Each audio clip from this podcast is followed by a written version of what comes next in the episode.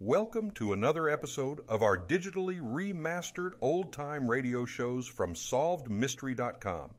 Visit our website for complete collections of your favorite old time radio series. Remember to follow us so you won't miss new releases from SolvedMystery.com.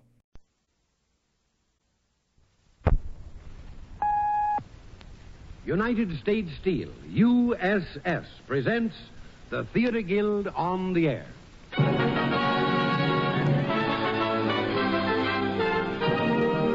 Tonight's playing, Mary, Mary, quite contrary. Tonight's star, Gertrude Lawrence.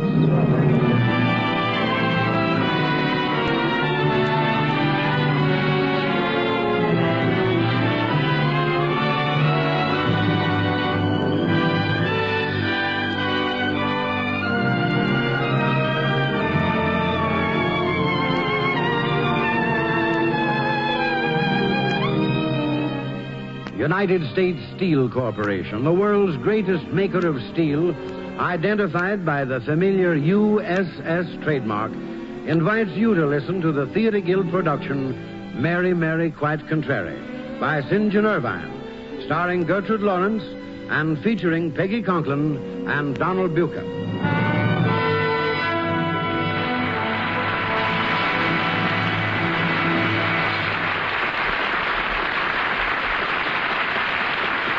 And now, from Hollywood, you will hear Lawrence Langner, co director with Teresa Halbern of the Theater Guild, one of America's foremost theatrical producers, to introduce the play.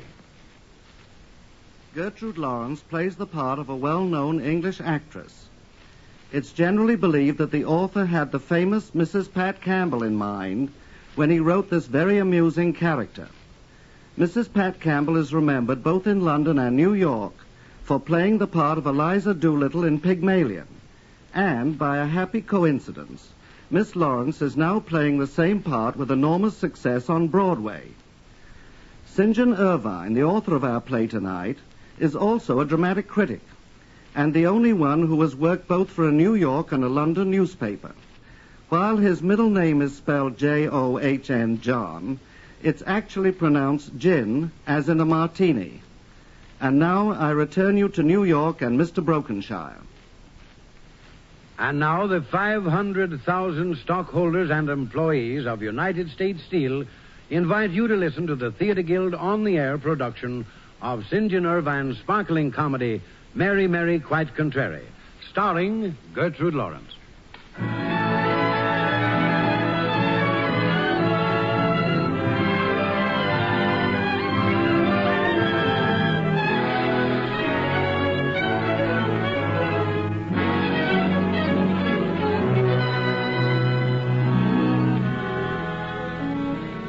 In a London theatrical office, a glamorous star, a successful writer producer, and the star's manager are discussing some of the finer points of their art.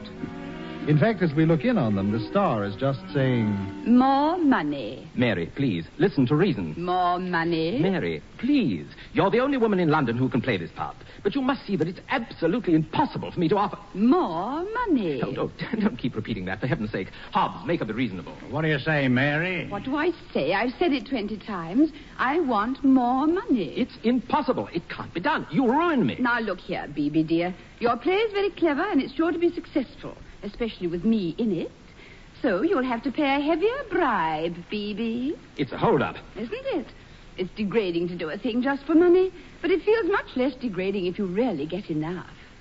So raise the bid, BB. But I've already raised it five times. Not enough. You're very arbitrary. How would anybody know I'm a great actress if I weren't arbitrary? You ruin me. More money, Bibi. Mary, I beg you. I implore you. You'll have to pay By- for it, Bibi. By all the years we've worked together, by our past successes Oh, together, shoo, I, shoo, I shoo. ask you to reconsider your... Shoo, I won't listen to another word. I'm tired of you, Bibi. I'm tired of your plays. I'm tired of London, tired of it all.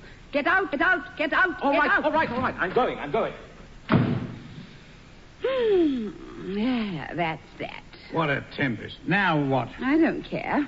Hobbs, would it surprise you if I told you that I've made a great decision? As your manager, may I ask what it is? I'm through with pandering to the public. How's that? Forever.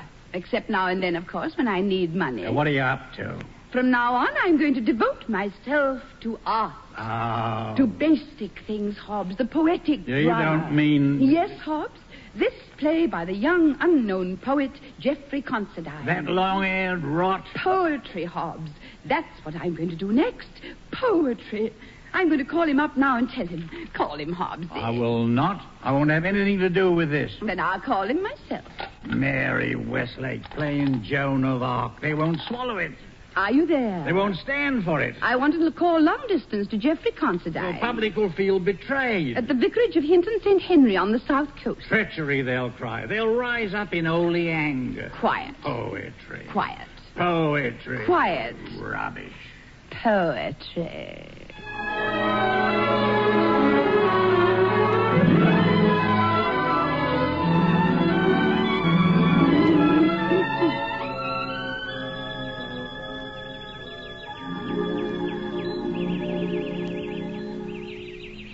What is it, Jeffrey? Uh, How do you mean? What is it? What's wrong? Wrong?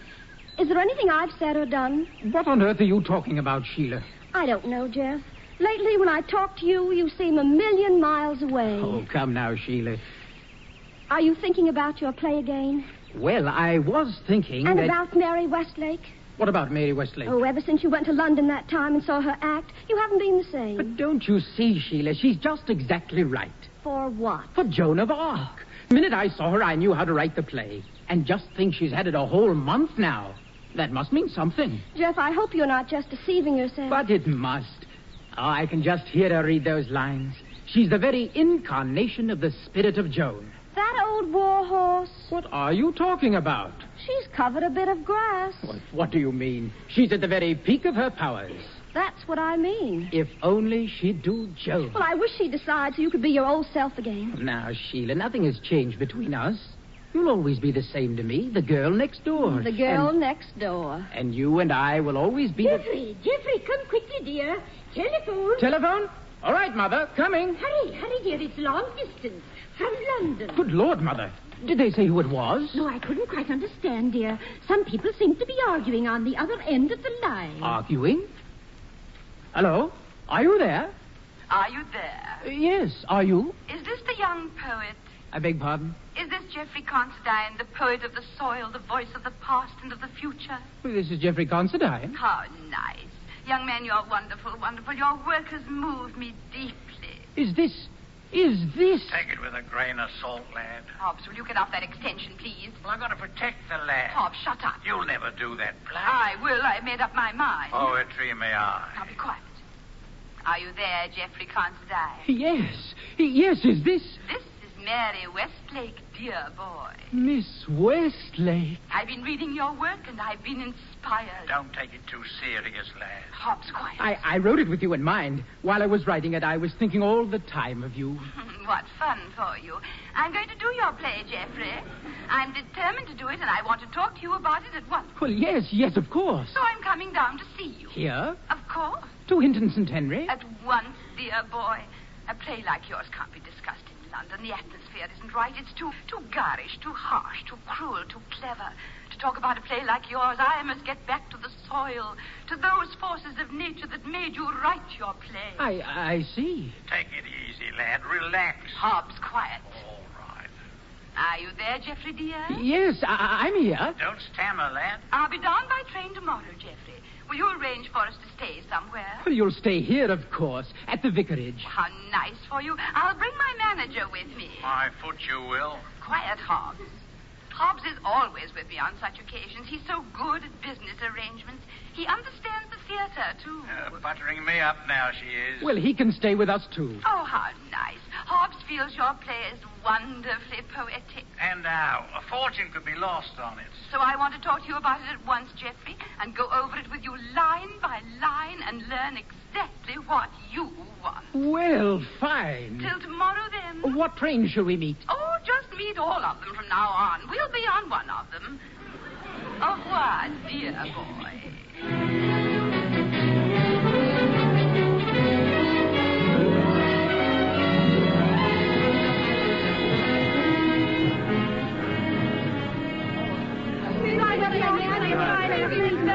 Leave it there, or there's another particular question Oh, for how you, Miss nice, how Westlake. nice, how sweet of you all to see me off. One more question, Miss Westlake. E- Evening Herald has another question, Miss Oh, Westlake. yes, evening, Harold. How long do you expect to remain close to nature? Until I've soaked it up, young man. Simply soaked it up. When do you expect to perform Joan of Arc, Miss Westlake? When I fully understand Do you really mean to devote the rest of your life to art? Absolutely. Art and poetry for the rest of my life. At least for the time being. Goodbye. Goodbye. It was so nice of you all. Goodbye. Such a nice farewell. You're a fine turn out of the press, if I do say so myself. Why do you suppose there was no one there from the p- p- pictorial? They're always so faithful. Oh, didn't I tell you? Tell me what. They're sending two men along with us, two photographers. They're on the train now. Ah. They'll be doing a series of pictures on Mary Westlake Goes Back to Nature. well, I haven't thought of returning to nature in so much company. I do hope it'll be nice for them.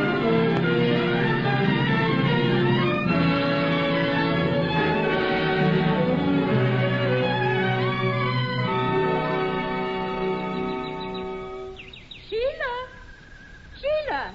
Oh, there you are. Hello, Mrs. Considine. Your uncle told me I'd find you in the garden. My dear, I want you and your uncle to come over for dinner this evening and meet Mary Westlake. Do you really? Of course. Oh, it's going to be quite an occasion. I hope the dear Victor won't be too uh, too unnerved by it. He's he's trying to prepare his sermon for Sunday. Mrs. Considine, maybe I'd better not come. Why? Well, Jeffrey's in such a dither about Mary Westlake. He can't think about anything else. Sheila, are you jealous? Of course I am. I'm so jealous, I'm sure it sticks out of me like little claws. My dear, I think I'm glad. But be intelligently jealous. oh, I know I'm behaving childishly, but the way Jeffrey's been swooning all over the place ever since she called up, oh, I can't bear it. I know. He's been wandering around reciting his own poetry, the way he imagines her reading it, I suppose. Mrs. Considine, is Mary Westlake a good actress? You mean morally or technically? I'm afraid I really mean, is there any chance that Jeffrey won't fall head over heels in love with her if he hasn't already? Well, my dear, if he did, wouldn't it be the sort of thing young men often do? What? And probably should do. Imagine you talking like that. Well, I'm sure it's better he does it before he's married than after. Oh, But suppose he marries her. I don't think he will, my dear. I'm sure in the end he'll marry you. Oh, I don't suppose I have the right to talk this way. It's not as if we were engaged. Well, we all hope you will be, my dear, before long. Well, it's just that we've always been so close. And ever since I came back from Canada, we've well, we've always sort of I assumed know, that I know, and I, I, I think that's the way it'll turn out. Mm, if that woman doesn't whisk him away, oh, I hate her. Now, now, Sheila. Well, don't you see? I'm just the girl next door, and she's well, she's brilliant. Well, that's just why she won't do for marriage. The successful marriage is the one in which the husband believes he's brilliant and the wife pretends she isn't. the result is perfect bliss for the husband. But still, I'm scared of that woman, and I'm going to fight her tooth and nail for Jeffrey. Tooth and nail, Mrs. Considine. bravo, dear, bravo.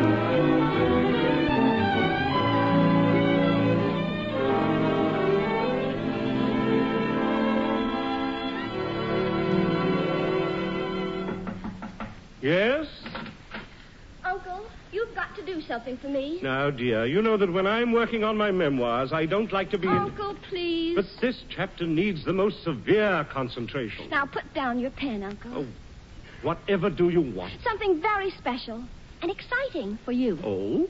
For tonight, I want you to dress up as handsomely as you possibly can. Not that you aren't always very distinguished looking, but for tonight, Oh, My dear, meeting an actress is nothing so very special in my life.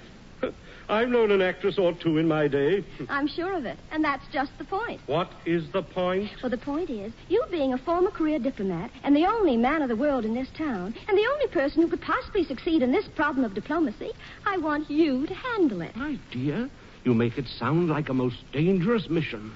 Uncle, I want you to save Jeffrey for me. You must make love to Mary Westlake. To make love to. Why, Oh, you've Sheila. got to, Uncle. You've simply got to. Jeffrey is just mad about it. He's acting silly with infatuation. And I want you to see to it that she pays absolutely no attention to him whatever. I want you to dazzle her, But, Uncle. my dear, 25 years I've given to the service of my country. Seems to me I've done enough. This is one more thing you've got to do for England, Uncle. But, my dear, I've retired from active service. But you're still in very good trim, Uncle. You've got to save my Jeffrey.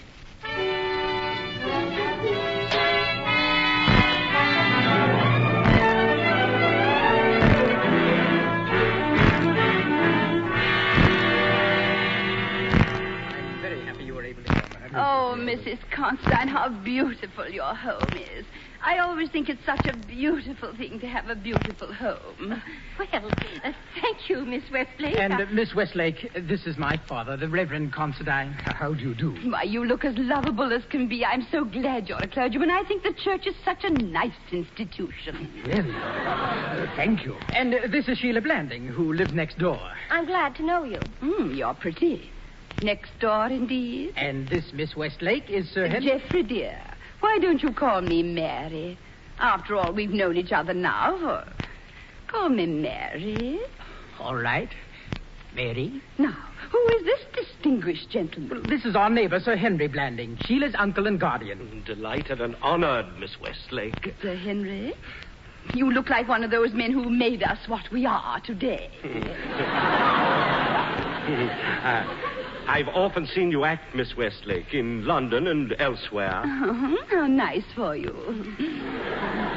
Uncle was in the diplomatic service, and for a while he was governor of Andaman. Mm, how monstrous. Uh, And he's writing his memoirs now. I am at present working on a chapter on the marriage customs in Andabar. A fascinating subject. Do they marry a great deal in Andabar? Excessively. How revolting. You and I must have a quiet talk about Andabar. Mm, I shall be delighted. And now I think I know everyone. Oh, except you, dear. Who are you? Why, we just met. I'm Sheila Blanding. Oh, but it's so nice meeting people again, even if you didn't like them the first time. Hmm, you are pretty. Now I think we've all met. Begging your pardon, my name's Ob. Oh, yes, my business manager. Isn't he nice? Welcome to our home, Mr. Hobbs. Hobbs is the name, Reverend, not Hobbs. Oh, Hobbs. That's right, Hobbs. Now I'd like to explain. While we are staying here, these two photographer gentlemen will be staying at the inn.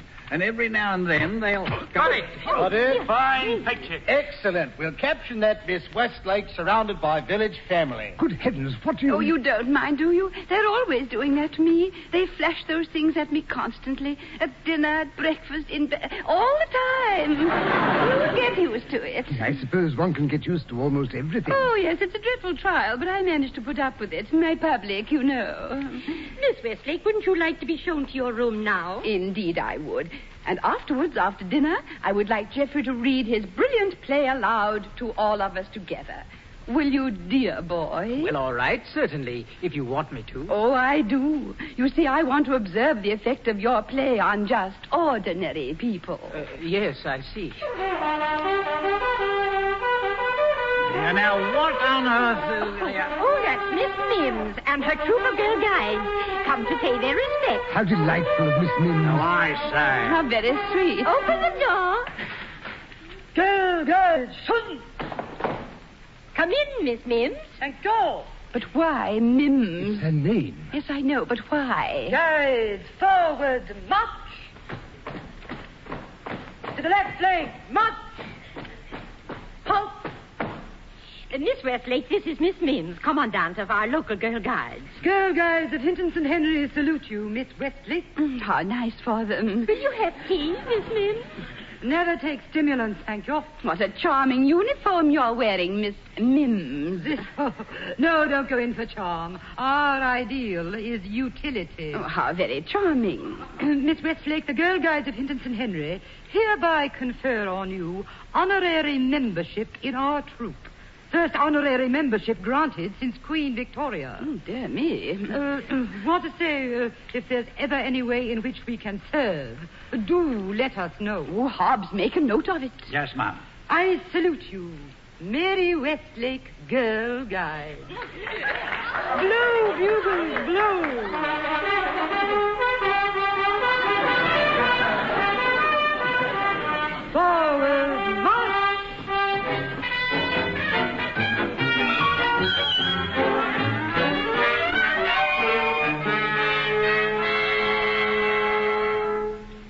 you. Well, Geoffrey, dear, is this where we're going to read the play? Here on this lovely veranda? That's what we'd planned. Perfect. A perfect setting. I guess the others will be along in just a second. Mother's taking her coffee, and the others are looking at the garden. Such a beautiful home. No wonder you're a poet. Miss Westlake, uh, Mary, Yes, Geoffrey? I want to say how much it means to all of us to have you here. We all think so highly of you. We all think you're so wonderful. I remember the time I went to London and saw you act. I liked you so much that I went and stood at the stage door until you came out. Oh, how nice for you. I wanted to tell you how much I admired your performance, but when you came out, I, I just couldn't speak. I felt like a fool. yes, I expect you did. There was another lady with you, and you kissed her goodbye, and I. I kissed a woman in public. And uh, I wished I was in her place. I wanted to go right up to you and kiss you. What do you think of that? Why didn't you? Well, uh, we hadn't even been introduced then. But we have now. yes, we. We have now. So I'll kiss you now. Mm. Mm, how wholesome. What's the matter? Sheila Blanding. She just looked in from the garden. I think she saw us. How dreadful for her, but how nice for me. Kiss me again. Mm. Got it. My word. Got it. Fine picture. Five shot. Good heavens, what on earth? Oh, don't pay any attention to them, my dear boy. They're only the photographers. Now, let's see, where were we? Oh, yes, you were kissing me. Come here. Oh, how nice.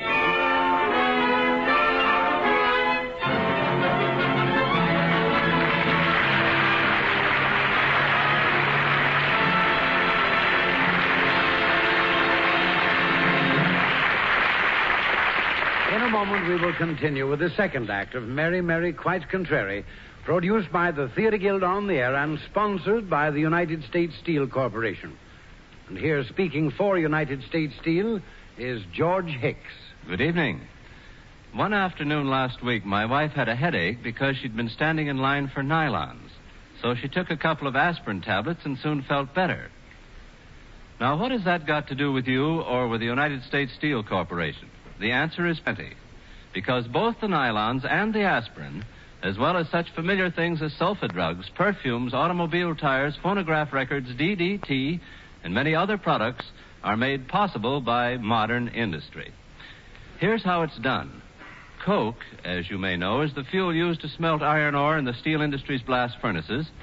And all these products, so vital to our modern civilization, are made possible when coal is burned to make this coke. Made possible by the magic of modern chemistry and constant research, through which the enormous quantities of gas or coal fumes that used to be wasted are now painstakingly conserved in the modern byproduct coke ovens of the American steel industry. Yes, these huge coke and coal chemical plants of the United States Steel Corporation and other members of the American steel industry have become very important in your life and mine.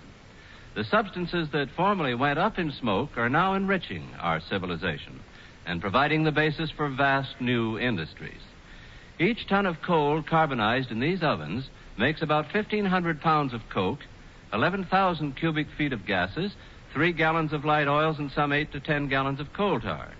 It is from the products in the gas, oil, and tar that come the thousands of things that make the magic of our modern chemical world. And as the research workers of United States Steel Corporation and other industries dig deeper into the realm of this coal chemical magic, they keep coming up with new products, which they're convinced will do even more wonderful things in making tomorrow's world a better world to live in. We pause now for station identification. You are listening to KECA Los Angeles. You are listening to the Theatre Guild on the air, sponsored by the industrial family that serves the nation, United States Steel. Tonight's play, St. John Irvine's comedy success, Mary Mary Quite Contrary, stars Gertrude Lawrence in the title role and features Peggy Conklin as Sheila and Donald Bucher as Jeffrey. Now the curtain rises on the second act.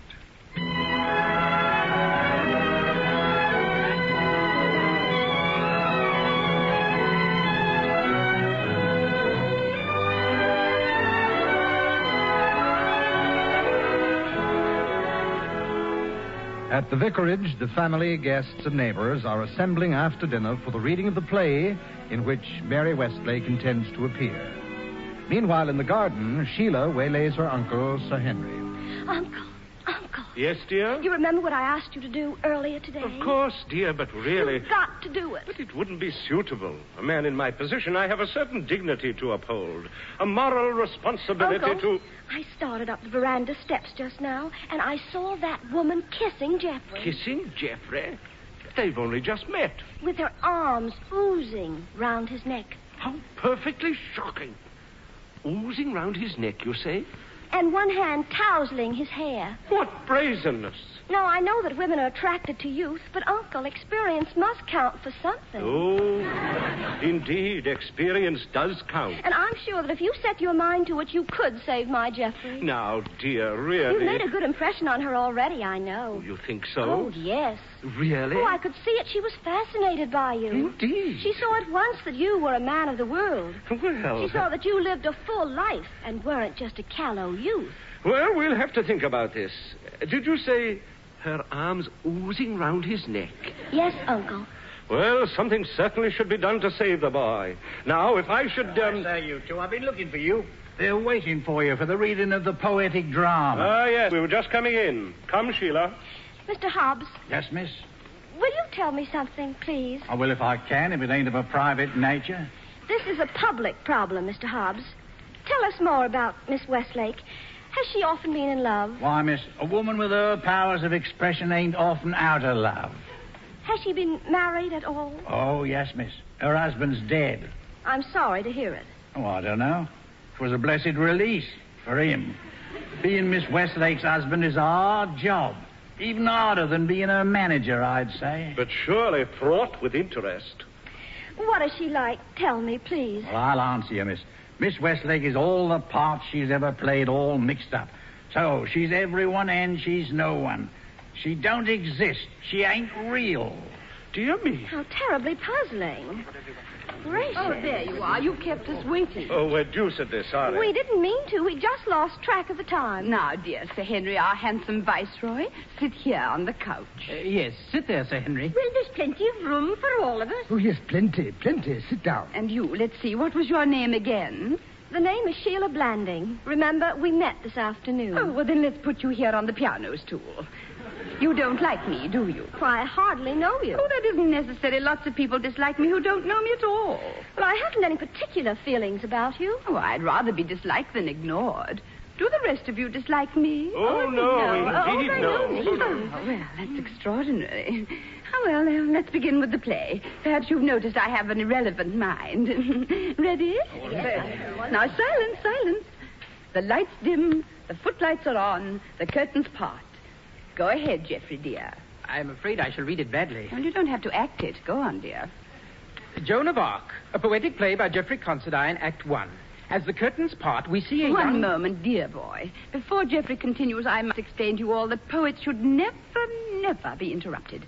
A poet's nature is so sensitive that the slightest disturbance upsets him and makes him shrink into, in fear into his inner self. Therefore, I must ask you all not to interrupt. Let us have silence. Good. Go ahead, Geoffrey. Joan of Arc, a poetic play by Geoffrey Considine, Act One. As the curtains... Sheila, Sheila, don't fidget, girl. Don't fidget. I'm not fidgeting. You are indeed. Don't do it. It's very unnerving. Go ahead, Geoffrey, dear. It's very nice so far. You're reading it well. Shall I begin again? Yeah, perhaps you'd better. And please remember no interruptions. Joan of Arc, a poetic play by Geoffrey Considine, Act One. Doesn't that sound beautiful? Joan of Arc, a poetic play by Geoffrey Constantine, starring Mary Westlake. Sounds simply enchanting. Geoffrey, you really have got that touch. You really have, dear boy. Go on. Joan of Arc, a poetic play by... Jo- Got it. My Got word. it. Fine shot. We'll call that the reading of the play. Oh, don't mind the photographers, dear boy. They'll just hover in the background. Go ahead. A poetic play by. I think I'll skip this part. Enter Joan, whose age is 13. 13? You mean to say Miss Westlake's got to be 13? Oh, in this scene, yes. Joan was 13 when she first saw visions. Well, it's impossible. They won't swallow it. And why not? Juliet wasn't 14 when Romeo first met her. But it's ridiculous to ask Miss Westlake at her age to. At my age? And what is my age? Well, I don't know exactly, but it's more than 13. I have played Juliet and I shall play Joan. I shall play the part of Joan of Arc, 13 or no 13. I am actress. I have no age. I am ageless. Uh, you mean like the Rock of Gibraltar? I shall play Joan of Arc. Like I always say, have it your own way. Go ahead, Geoffrey dear. Enter Joan, whose age is 13. She walks across the stage to the pump, which is at the You bar know, I for- don't think we ought to go on with this. The atmosphere isn't right. For some reason, you people aren't serene and relaxed. What's the matter with you all? Well, we've been trying very hard to be relaxed. I've been making a special effort myself. So have I. And I, too, I assure you. I keep looking at the bay out there, nature itself. Nature is so basic, don't you think? Oh, yes, indeed. That is the strength of your play, Geoffrey, and that's the spirit I came here to find. So instead of reading on, why don't you and I, Geoffrey, go out in a boat now, there on the bay, and talk about your play? Would you like to? Why, yes, of course. I'd love to. Uh, that is, if But isn't you... it rather late? I should think so, indeed. Oh, indeed. no, of course not. But the tide will be out soon, and. Uh, Father, please don't interfere. We'll be all right. And if Miss Westlake feels that's the proper atmosphere to to talk about my play, well, then I think the least we can do is oblige her when she's come all this way. How nicely you put it. I'll go and get my coat. I'll get mine too. Ready in five minutes? Right.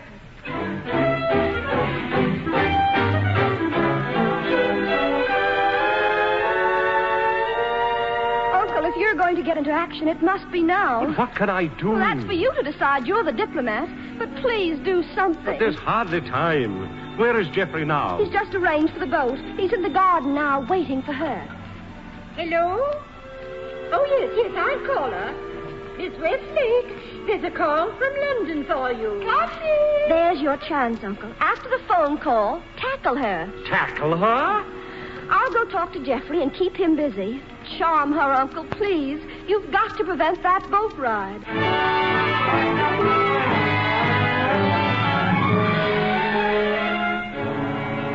Hello? Hello, hello. Are you there? Beebe, it's you. Mary, I've been trying desperately to locate you. Desperately. How did you finally learn where I was? In the newspapers, I read all about your return to fundamental things. What Tommy rot. Beebe, did you call me up to tell me that? No, I did not. Now listen, Mary, I want to know what you intend to do about my play. Do about it? Mary, I need you. The play needs you. Now, I, I've been thinking things over, and I'm prepared to give you £50 more than my last offer. But that's not what I asked for, Beebe. But hang it, I'm offering you a compromise. Did I ask for a compromise? I've named my price, Beebe, and that's what it's got to be. This, this is criminal. This is unreasonable. You always love me best when I'm unreasonable. Besides, Beebe, I've set my heart on the poetic drama. Oh, oh, Tosh. Mary, for the last time, will you accept my offer? No, Beebe, no, no, no. Then hang it. This is the end. Do you hear? This is the end. So you told me, Beebe. Goodbye. Till we meet again. Ah, Miss Westlake. Behold the Viceroy. Now, Miss Westlake, I wasn't really a viceroy, you know. Still, the governorship of Andabar was a grave responsibility. Oh, I'm sure the people you governed must have realized that. I think they did. Are you interested in colonial policy, Miss Westlake? No. Are you? Well, yes. That was my occupation. Oh, well, then of course you must be interested in it. How nice for you now that you've retired. Uh, when are we going to have our little chat about the marriage customs of Andabar? Whenever you wish. When would you like it? The sooner the better. I can hardly wait. Why, Sir Henry, your approach suggests that you are opening diplomatic relations with me. Well, that was the general idea. What's the next step? Normally, we should proceed boldly with an exchange of diplomatic notes. Couldn't we dispense with that? I was hoping so. Ah, Miss Westlake, uh, may I call you Mary? Of course, Henry, dear. Mary, it's such a pleasure to have you here. A woman of such brilliance and understanding. I rather thought that you and your pretty niece were worried about my presence, afraid that I was turning darling Geoffrey away from her. Why, no such thing. But you, as a man of the world, will understand that it would do no good for her if I refused dear Geoffrey's ardent attentions. no matter how much I would like to help her. Then you are fond of her. Why shouldn't I be? She has such a transparent nature. It must be very nice for you all. And what are your feelings toward Geoffrey? Dear Henry, how would I know? It's hard enough to understand other people without trying to understand oneself. Then you don't know your own intentions toward him? Of course not. I never do. That's the fun. Hmm, how deucedly puzzling. Do you how, know how you feel about me? Well, uh, rather. Oh, I'm glad to hear it. Then you didn't come to charm me only to help your little niece. You had other motives, too. I assure you I did. How nice. What were you going to suggest? I was going to suggest that for the general benefit of mankind, as well as for yours and mine, you forget your boat ride with Geoffrey and slip off with me. Why, Sir Henry, what a villainous idea. Where could we go? While Geoffrey's in the garden, what's to prevent us from slipping out the back way here, grabbing my boat, and rowing off for the open bay and high adventure? Why, Sir Henry, how resourceful you are. Will you come? Yes, I will. Quick then, this way.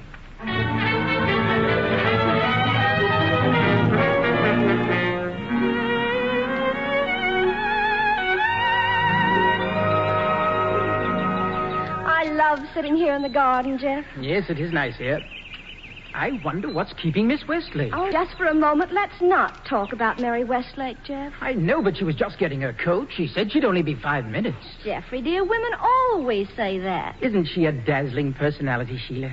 She's really wonderful, isn't she?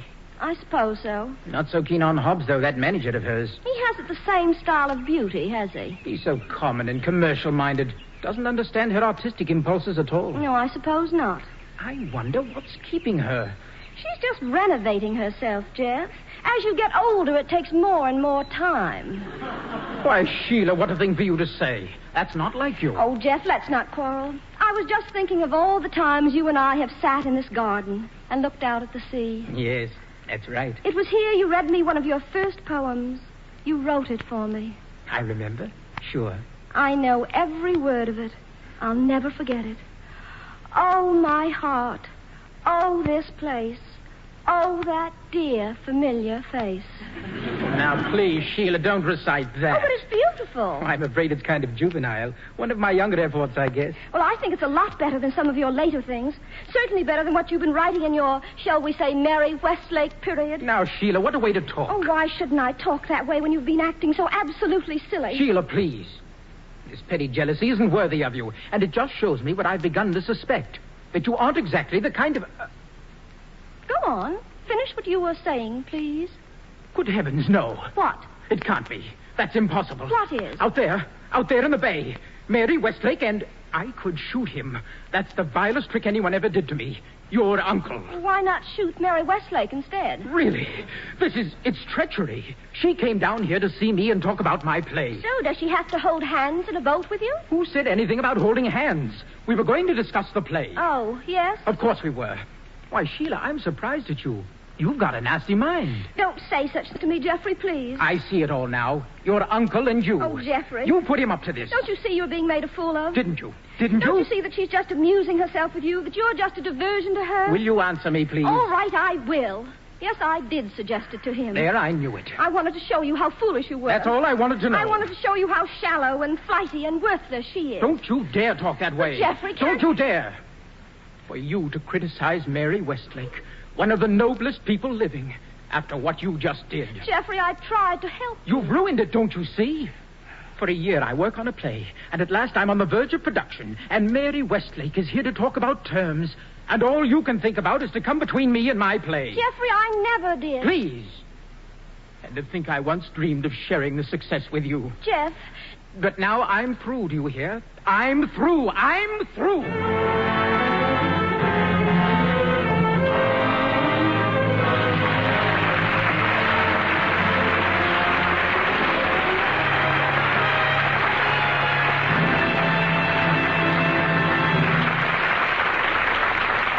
In a moment, we will continue with the third act of Mary Mary Quite Contrary, produced by the Theatre Guild on the air and sponsored by the United States Steel Corporation.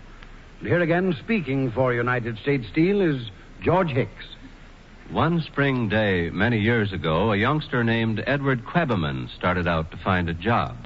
He did and became the junior office boy in the cement department of what was then the Illinois Steel Company. He worked hard and became a clerk and then a salesman. When the cement department was made an independent organization, he was already a veteran of 10 years' experience. Today, after 50 years with the same company, Edward Quebeman is a sales manager of the Universal Atlas Cement Company, a member of the United States Steel family.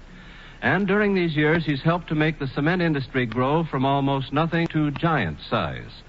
When he started, a little cement was used in the cities. It was scarcely ever used on farms and not even thought of for streets and roads. He was one of the men who helped to show America what could be done with the molded stone called concrete. Looking around us, we can see very easily what a tremendous part cement has played in building our modern nation. Concrete in its various forms serves us at almost every moment of our entire lives. In doing this, the cement industry has grown amazingly. The Universal Atlas Cement Company alone can now produce more cement in four days than the entire industry did in a year back in 1896. Since that date, Universal Atlas has shipped more than three quarters of a billion barrels of cement, enough to build a two lane highway nine times around the world and most of it is still serving a useful purpose. And during that time, the cost of cement has gone down and down, while its usefulness and value have been constantly improved. Modern cement is far better than it was half a century ago, and improvement will continue. Helping to supply the material for building a greater and stronger country is the job of this member of the industrial family that serves the nation, United States Steel. And now the curtain rises on the third act of St. John Irvine's famous comedy success, Mary Mary Quite Contrary, produced by the Theatre Guild on the air and sponsored by United States Steel, starring Gertrude Lawrence as Mary Westlake and featuring Peggy Conklin as Sheila and Donald Bucher as Jeffrey.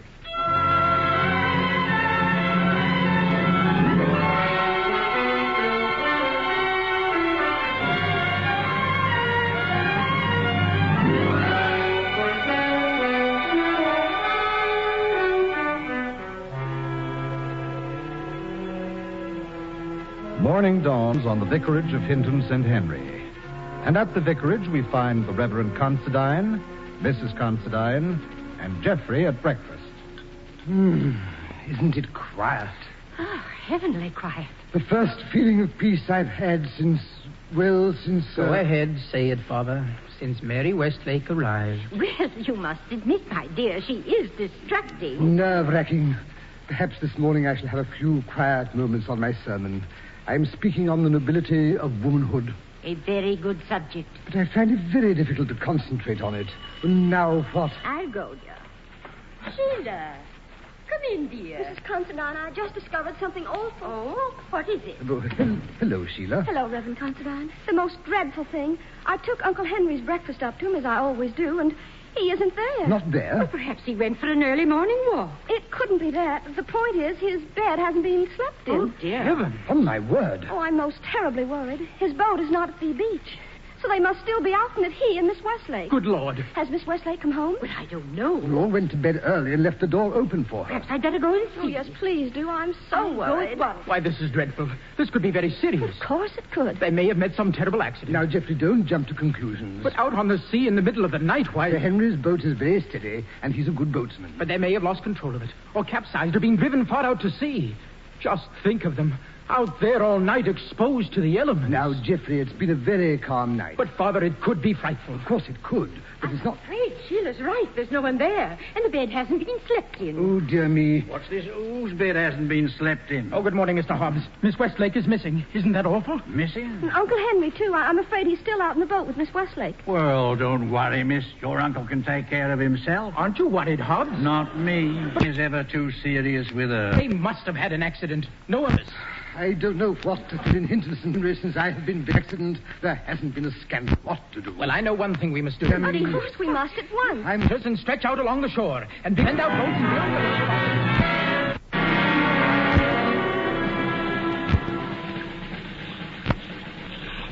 Girl Guides, shun! This is your hour, girls. Your hour for action. You will save Miss Westlake. Deploy along the beach. One girl guide every 50 yards. to the rescue!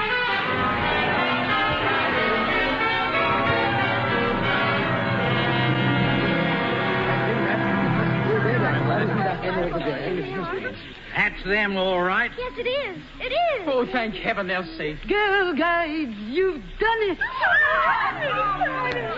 Miss Westlake standing up in the boat, waving her scarf. But apparently they've been taken aboard a fishing boat, and it's towing their boat. Hello, Mary! Jeffrey, please restrain yourself. Yes, take it easy, lad.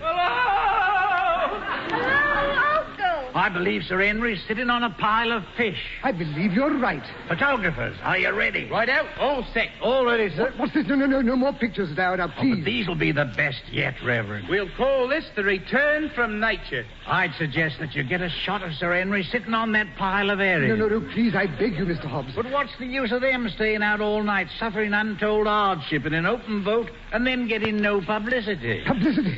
Oh, dear, the very thought fills me with horror. Let us have the common decency not to... Hello, Mary. Are you all right? Oh, we had the most glorious adventure, the most wonderful night. Ah, I thought as much. Uncle, Uncle, Oh, are you all right? Yes, That's you sure? it. Help them, girl guys. Here we are, thank you. Yes, here we are. Uh, I'm afraid Sir Henry's got a little sniffle. Are you all right? Whatever happened to you? We lost the oars. We lost the oars. You lost the oars. Oh, that's right. I lost the oars. Oh, we've had a most agitatious time. There's no such word. Yes, there is. I just made it up. Oh, what a night. What a night. You see, after the oars went off by themselves, the boat kept drifting out to sea. And finally, these delightful fishermen came along. Goodbye, Jack, dear. Thank you again. Goodbye, Mary, darling. And so they took us aboard. Oh, what a night. What a wonderful night. What a story. Got it. Got it? A beautiful shot. Henry and the Erin. What's that? Mr. Hobbs, the photo- those photo- the photographers, they must destroy those plates immediately. I don't know as they'll agree to that, would you, men? No. No, indeed, sir. An excellent shot. Were you thinking of publishing those? Well, you don't want to have suffered in vain, do you? I warn you, if you use those pictures in the public press, I'll prosecute you. There. I knew you wouldn't let me down, Sir Henry. Let you down? What are you talking about, man? A lawsuit. That'll make it page one. What's that? Mr. Hobbs, please. Ah. Why, you blackguard. You insult. What were you saying? Oh, please, let's get them inside where it's warm. yes, all of you come. We'll make a fire. Girl guides, dismissed.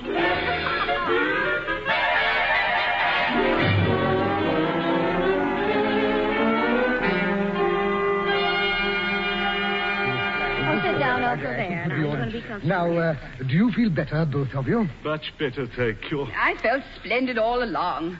Oh, I keep remembering how we went up and down, Please. up and down. Oh, please don't mention it. I'm sorry, Henry. Yeah, I, uh, Yes, Reverend Constantine, you were going to say something. I, I did wish to speak for a moment, if I may. Of course, of course. Quiet, everybody. He's going to speak. I want to express first our indescribable relief over the safety of both of you. But now, can we not have a pledge not to use this incident in any way in the press? Oh. I'm afraid I can't go along with you. You can't? This is too good a thing to throw away. It's a great story. This is. But don't you realize, Mr. Hobbs, that the indignity of Just a minute, Father.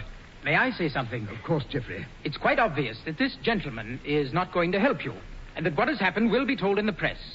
So I think we should realize that Miss Westlake, as our guest in this house, has been hopelessly compromised. Oh, you dear young man. What a nice thing to think about. In fact, she may well be publicly disgraced. There, you're the only one who's thought about my reputation. It's very sweet, and don't think I don't appreciate it. What's he worrying about? Now, I've been waiting in vain, I'm afraid, for some offer by a certain sum. Nothing at Jeff. Sir Henry seems more interested in his own discomforts. And so, since Miss Westlake is after all my guest, I feel there is only one thing I can do. I offer her my hand in marriage. Oh, my word. I must say that's one of the loveliest proposals I've ever had. How nice that you were all here to see it. How nice for you. But, my dear boy, I'm sure that it isn't necessary. Of course not, Jeff. But don't you see Miss that... Westlake, I trust you will overlook my son's romantic proposal. Oh, no, I don't intend to at all. What do you mean? I accept. You accept? Why, Of course, I always accept. But I, uh, Uh, just a moment. May I speak? of course, Sir Henry. Miss Westlake. Yes, my dear Viceroy, you have the floor. Perhaps during the night I've been over fearful for our safety. But I was learning to admire the spirit with which you faced adversity. Mm-hmm. Mhm. And now, not in order to defend your reputation, for I realize that is impossible. Really? What does he mean? Oh, dear, what am I saying? Uh, what I mean is, Mary, will you be my wife? Why, Mr. Henry. But, Sir Henry, this is impossible. I ask it, Mary, not out of chivalry, but uh, it would be so nice for me. How well you put it. Will you marry me? But she can't. She just accepted me. Never mind, Geoffrey. I'll accept him, too. You do? Oh, thank you, Mary. But you're engaged to me. Then I'll be engaged to both of you. But that's impossible. Which one are you going to marry? Oh, how do I know? I never know these things in advance. Dear, this is most puzzling. There's no law against being engaged to two people at the same time, is there? Well, is there? No, I, I suppose not. Oh, dear, now what? I'll open the door, dear. Yes? I'm looking for Mary Westlake. Beebe. Uh, where she is? Yes? Who shall I say is calling? Oh, Beebe, dear, I'm glad you came down. I really have missed you. Uh, hello, Mary. I had to see you. Hello, baby. Oh, hello, Hobbs. Well, well. Come and join our meeting. We're having a sort of open forum to thrash out my private affairs. Everybody, I'd like you to meet Beebe. Isn't he nice? How do you do? How do you do? all? Beebe has written and produced some of my most successful plays, and he's planning another one now, only we can't quite agree about it. Oh, yes, by the way, Beebe and I are engaged. But, this is absurd. You're engaged to three people. Oh. Well, why not? But do you always accept people who propose to you? Oh. Always. Don't let it trouble you. It's just one of her hobbies. Uh, by the way, Mary, could I talk to you for a few minutes? Of course, Beebe, dear, go ahead. I mean, in private. Oh, my dear Beebe, go ahead. I'm sure there's nothing you can't say in front of these good friends. I'm engaged to some of them. Well, it's about the play. Oh, yes. I've got to have you for that play, Mary. And so, though it may drive me completely into bankruptcy, I'll give you your price. Then, Beebe, dear, I'll be in your play. How nice for you. Thank goodness. We'll sign the contract tonight. Oh, what a relief. But what about my play? You. Oh.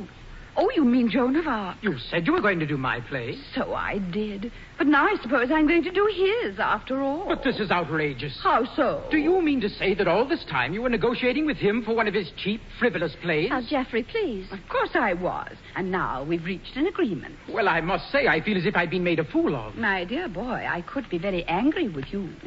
Only I won't be. What do you mean? I'm beginning to think you got engaged to me just as I would do your play. Why, no such thing. This is outrageous. Don't say another word, please. I know when I've been double crossed. Goodbye. What a nice boy that was.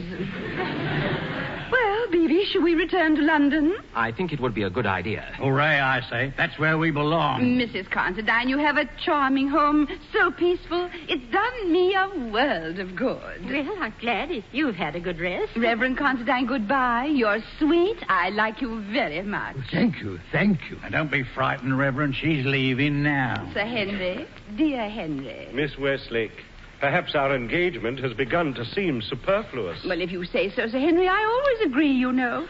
Sheila, could I speak to you a moment before I go? Of course. I'll meet you at the car then in a moment. I'll just get my things. All right. And to all of you, goodbye. Hasn't it been nice?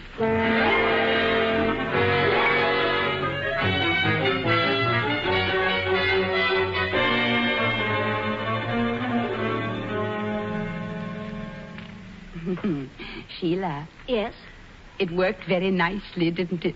Worked? What worked? Geoffrey, the way we managed it all, you and I. What do you mean? Well, I led him on, encouraged his infatuation, and then rejected him in a way to outrage him completely. It'll work, it always does. Of course, only you and I understood what we were doing. We? You're a clever girl, Sheila. And now he'll come bouncing back to you just as you expected, and you will probably be married this very summer. Well, I don't see how. oh, you- by the way, the play. I am sorry about the play. Oh, you needn't be. One reason I want to do Beebe's play is to make pots of money so that I can do Joan of Arc afterwards. Oh, Now, look, really? as soon as I get back to London, I'm going to send you the contract. You hide it and say nothing to Geoffrey until the day you and he are married. Then give it to him. It'll be my wedding present to you both. Oh, Miss Westlake, how can I thank you? I hope you'll be happy, too. Are you going to marry Mr. Beebe? Oh, how should I know? I never know these things. Well, we're off. You ready, Beebe? Right. You'll follow by train, Hobbs. Right you are. We're off then. Goodbye. Bye. Good luck. Got it. Got it? Very fine shot. We'll call that Mary Westlake Returns to London. What I always say is she don't exist.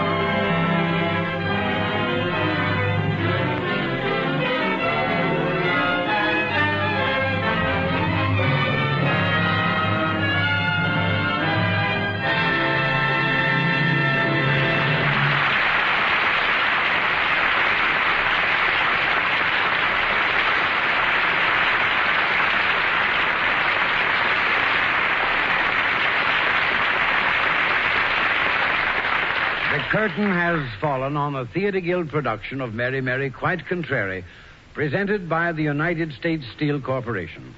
We're happy to remind our listeners that Miss Gertrude Lawrence is now appearing in Theatre Incorporated's production of George Bernard Shaw's Pygmalion at the Barrymore Theatre in New York.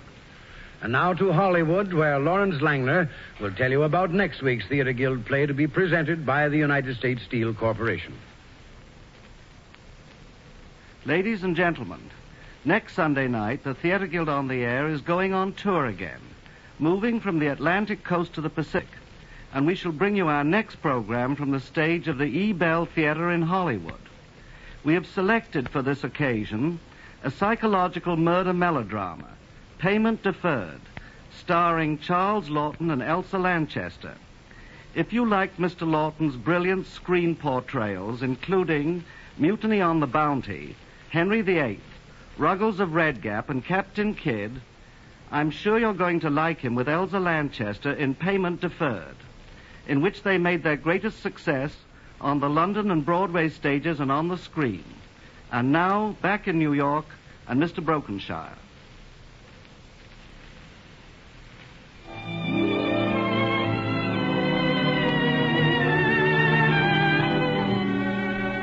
The United States Steel Corporation hopes that you'll be with us next week at this same time when the Theatre Guild on the air will present Geoffrey Dell's suspenseful drama Payment Deferred, starring Charles Lawton and Elsa Lanchester. Remember, next week from Hollywood, Payment Deferred. And remember, too, that when you see the USS label on any product, it means the steel is United States steel and the steel is good.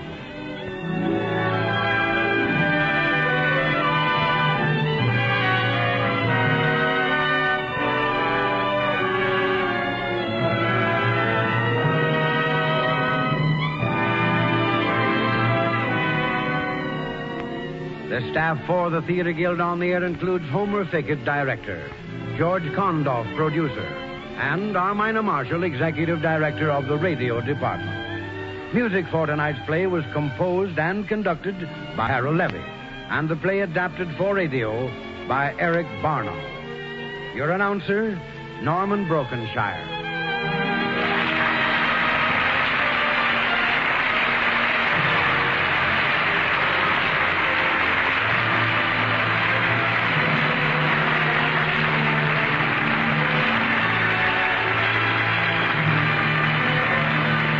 This is ABC, the American Broadcasting Company. Thank you for joining us and enjoying our digitally remastered old time radio shows from SolvedMystery.com. Please remember to leave us a review and to follow us for frequent releases.